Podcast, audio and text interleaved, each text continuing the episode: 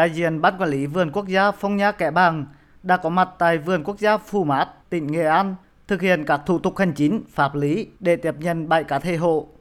Dự kiến vào 8 giờ ngày mai 22 tháng 3, bãi cá thể hộ sẽ được đưa lên xe tải loại 3,5 tấn và vận chuyển đến Vườn Quốc gia Phong Nha Kẻ Bàng trước 18 giờ cùng ngày.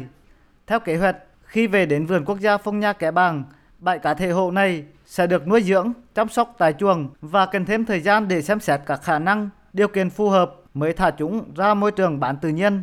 Để chuẩn bị việc đón nhận bãi cá thể hộ này, Ban Quản lý Vườn Quốc gia Phong Nha Kẻ Bàng đã cử nhóm cán bộ đi học tập kinh nghiệm về các quy trình chăm sóc, nuôi dưỡng hộ, đồng thời lập các kế hoạch vận chuyển, giấy tờ pháp lý, hoàn thành các cơ sở chuồng trại, kiểm dịch để đảm bảo quá trình vận chuyển đàn hộ an toàn.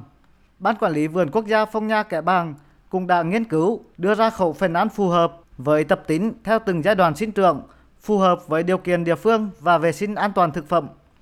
Trước đó, ngày 1 tháng 8 năm 2021, Phòng Cảnh sát Môi trường Công an tỉnh Nghệ An đã phá án một vụ án vận chuyển động vật hoang dã từ huyện Hương Sơn, tỉnh Hà Tĩnh ra huyện Diện Châu, tỉnh Nghệ An và thu giữ bãi cá thể hộ.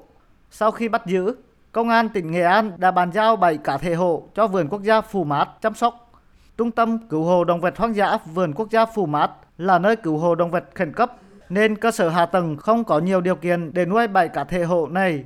Vì thế, Ban Quản lý Vườn Quốc gia Phú Mát đã đề xuất xin chuyển bãi cá thể hộ tới Trung tâm Cứu hộ Bảo tồn và Phát triển Sinh vật Vườn Quốc gia Phong Nha Kẻ Bàng để phù hợp với việc nuôi dưỡng, bảo tồn. Ông Phạm Hồng Thái, Giám đốc Ban Quản lý Vườn Quốc gia Phong Nha Kẻ Bàng, tỉnh Quảng Bình, cho biết.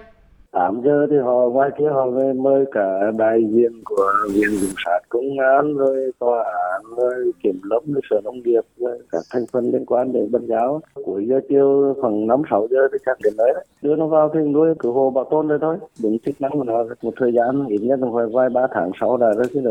đưa ra cái điều kiện với bản thân thả.